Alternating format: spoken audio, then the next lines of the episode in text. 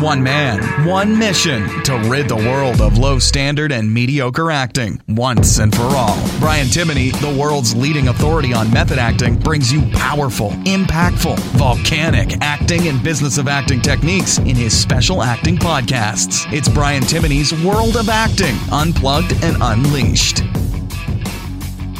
Hi, it's Brian Timoney here, and uh, welcome onto today's podcast. And today I'm going to be talking about um, producing a theatre show. Um, now, creating your own work um, is definitely becoming um, more um, the mainstream, if you like. Is in fact, it's coming kind of uh, expected. I think within the industry. And um, previously, I've talked about people producing films, even producing films on their phones. And obviously, there's the opportunity to produce theatre. Um, and I love theatre. I have to admit, I, I am um, I'm somebody I, I do love the atmosphere of theatre. I think the the thing is that you can do things in theatre that, that you can see once and that's it. It's a very in the moment theatre. You know, obviously, film's a different beast, and I love film as well. But film, from the, the perspective of film, is that you can, can record something over and over again and perfect it. Whereas in theatre, it's like it's happening tonight, it's happening right now, and then it's that is it. It's like you, it's not being repeated. It's like it's it's kind of high wire activity, isn't it? I mean, it's like one slip and you're off. Um, so it, it, requires quite a different sort of um, um, concentration potentially, although both have their their um, difficulties um, and different mediums have uh, certain skill requirements. So anyway, let's just assume that you're going to do something in theatre, and and um, obviously it's good to get get a job where you go and you do a piece of theatre, but sometimes you might find yourself uh, either through necessity or enjoyment that you want to produce um, something on stage. Um, and I think from the outset, you have to be very clear about why you are doing a theatre show. So before you even begin, before you even start the process of um, putting together a show, you have to start with the end in mind. You have to ask yourself the question why are we doing this? So I produce theatre shows myself. Um, in fact, I'm in the middle of doing that right now.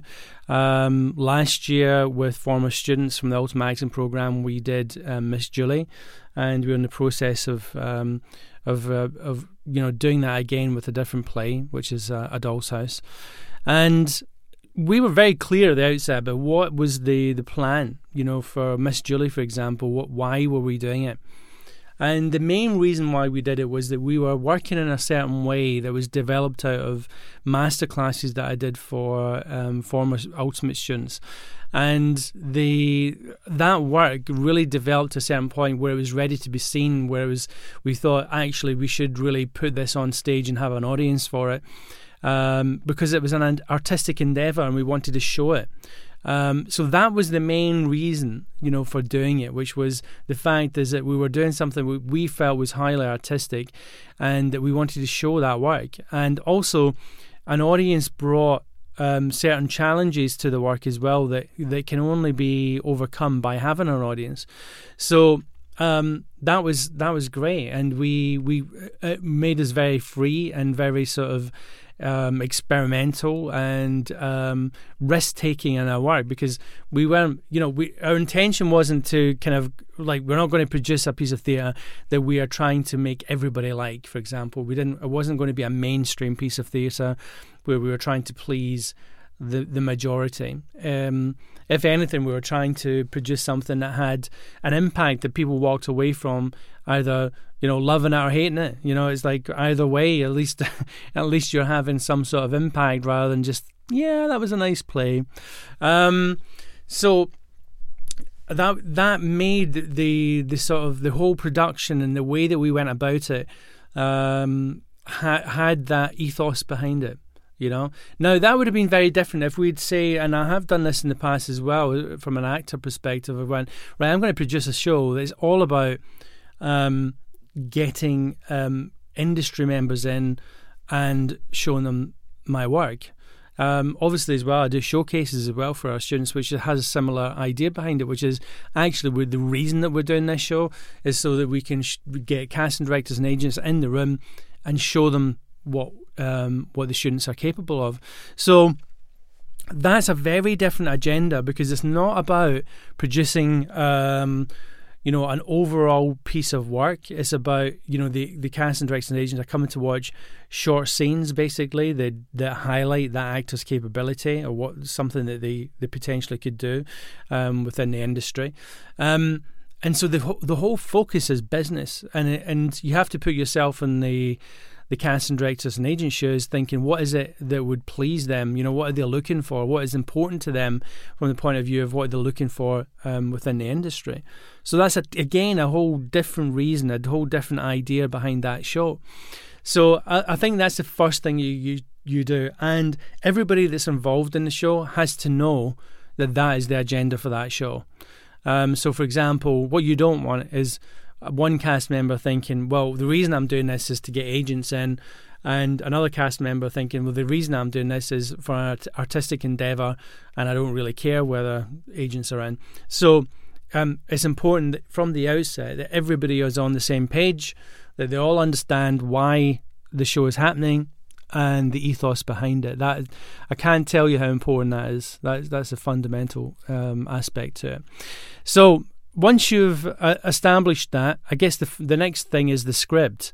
You know, it's like what kind of script are you going to deal with? What kind of play is it or show is it that you're going to um, work on and produce?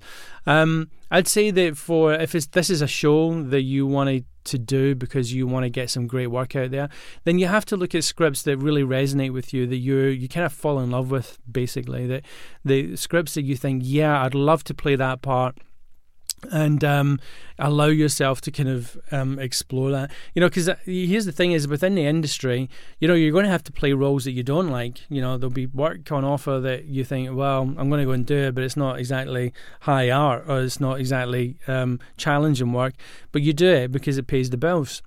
And I think that uh, the actor has different sides of their personality that they need to feed. You know, obviously there's the, the, the financial side where they need to literally feed themselves, but also there's the artistic side where they need to feed their artistry as well. Um, and I often think that producing your own show, for example, gives you the opportunity to do that, to feed that side of your artistic um, endeavor. So pick something that you really like that you can fall in love with and set up you know and a part in it that you would really really want to play. Once you've established that it's then about casting it now obviously maybe you already know people that you want to work with that might be you and some other actors that you already know or maybe you have to cast you know you might you have to put a casting call out and get some actors in the room and, uh, and audition them as well. So it's really interesting actually from from that perspective of being an actor, auditioning other actors because you learn a lot actually from doing that. Because for a, for a moment you're sat in the other chair, you know, you're sat in the chair where you're in the process of casting somebody, and you can see all the things that go on and all the thought processes that go on during that process that um, that that you might not have been aware of um, previously. So, um, so yeah, always good to to um, take your time with casting because here is the thing: is that you don't want to rush into giving a role to somebody that they're not quite right for the role, or you think, oh, that's good enough. It's like you want to get the, best actor for that role. And here's probably what's more important than just the best actor: the right actor for the role.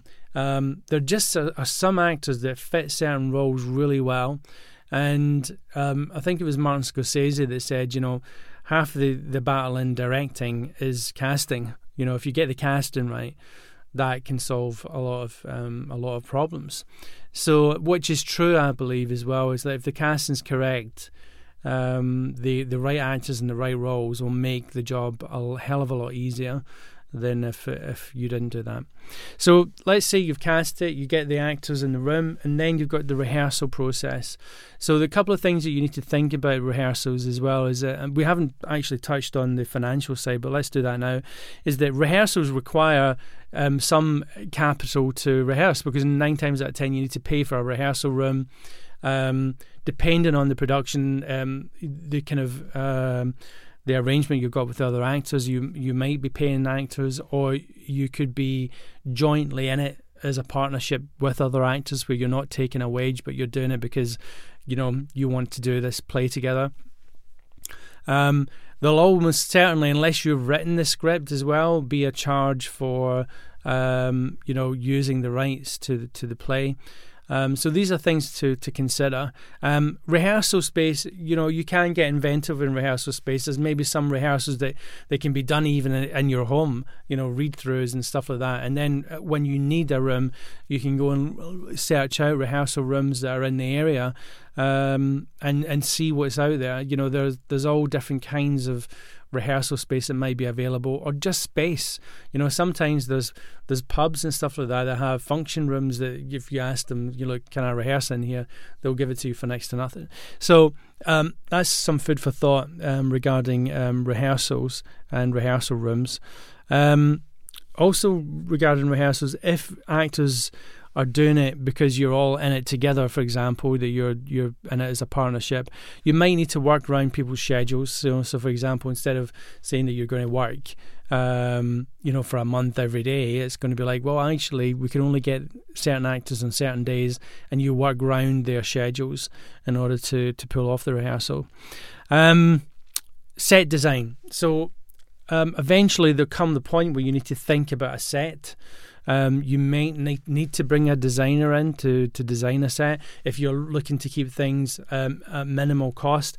You can, you know, th- the great thing about theatre is that you can do a lot that is left to the imagination. You know, it's kind of um, it's kind of accepted in theatre that you don't have to have a set; it can be implied. Um, and you can do things in a very basic level uh, and keep it, you know, sort of simple.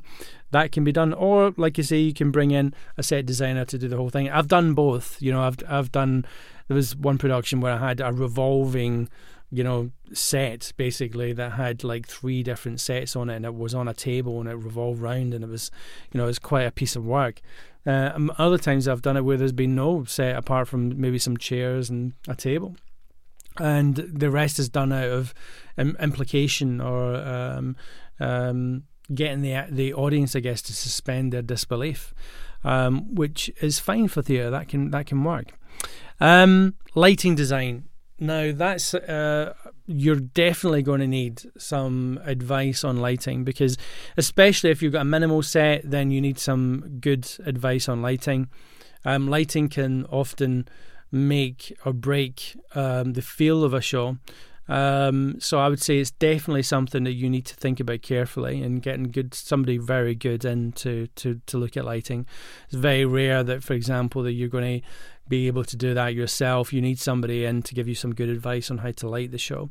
And each lighting basically can give different atmospheres, different like perspectives, etc., on different parts of the play. So it's important that you you get somebody good in for that. And and basically, a lighting designer will just come in and and they'll they'll go through the whole show and they'll basically say right these lights come on here and these ones go off then and then throughout the whole show there's these lighting state changes now the lighting designer very rarely is the one that actually carries out the the lighting on the show um, usually that'll be done by somebody who's working light, lighting and sound on a desk um, for the show um, and they will coordinate all the cues basically. So when there's a lighting cue, they'll they'll do that, and when there's a sound cue, they'll hit the buttons for that as well when it happens. But it's usually a separate person that will be doing that. Um, you could have as well stage manager or stage management depending on the show, again, um, how complicated it is. If it's a simple show, the actors can be in charge of their own personal props, then no need for stage management. But if it's more complicated than that, then you might need to consider it. Um, costume design. Um, so this is important. I mean, depending on the period, depending on the look and feel of the play, sometimes you don't need any advice on uh, costume because it's contemporary. You can just wear whatever. Um, other times it's period or yeah, of a, a, certain period in history, or you're trying to to create a, a certain look and feel in a play. You'll need the advice of a professional costume designer um, who'll be able to give a lot of thought and detail into that. Now, I've again, I've done both. Um, I've been in situations where we've done it ourselves, and that's worked out really well. I've also had been in a situation of bringing in a designer, and that's worked out well as well. Depends on your budget as well. What what route do you want to go down, um, and whether it's really necessary or not. You know, sometimes within the cast, you'll find that actually some cast members are really great at, at sourcing some good um, costume, um, and they're happy to do that. And in some ways, I like that better because it becomes more personal. It's almost like the actor themselves is creating the the um, the costume of the character. So that's a very personal thing, and it's quite a nice thing for the actor to do if they if they can. So a lot of things to think about, and, and depending on budget, you can play around with um, how far you want to go with it. Um, something bearing in mind as well is the length of the, run on a show. Um, depending on uh, so here's the thing is that there's a running cost to running a show as well so for example um, say you put a show on for a week um, there's a certain running cost for that i.e the theatre hire the, the person who's working the sound and lighting the actors and so on and then if you extend from there one week two weeks three weeks four weeks the, the running costs go up um, what I'll say is though that there's a certain cost involved whether you run it for a week or ten weeks. There's certain costs that are that are going to have to be had regardless. So, for example, rehearsal period, lighting, design, costume, all of these sort of things are you know it doesn't matter how long the show is going to be on; they've got to be done. Um, but the running costs can change depending on how long the show runs for.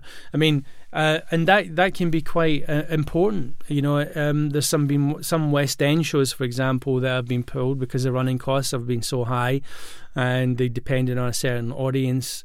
Um, level which they haven't achieved, and they've ended up having to pull the show, etc. So it's worth considering what the, the, the running cost is each week, and not to depend on um, audience levels um, for that running cost. Because um, you could find yourself in a situation where you you can't continue the show because you you know maybe the the audience level wasn't what you expected and therefore you're not got the cash flow in to cover the costs. So you should be able to in my opinion cover the costs before you start the show whatever length of period of time that is.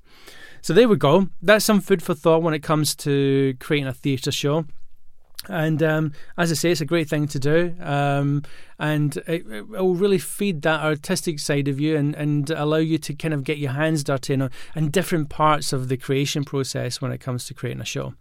Okay, good. I'll speak to you on the next podcast, and take care till then. You've been listening to Brian Timoney's World of Acting. For a full transcript of today's show, go to www.worldofacting.com. We'll see you next time.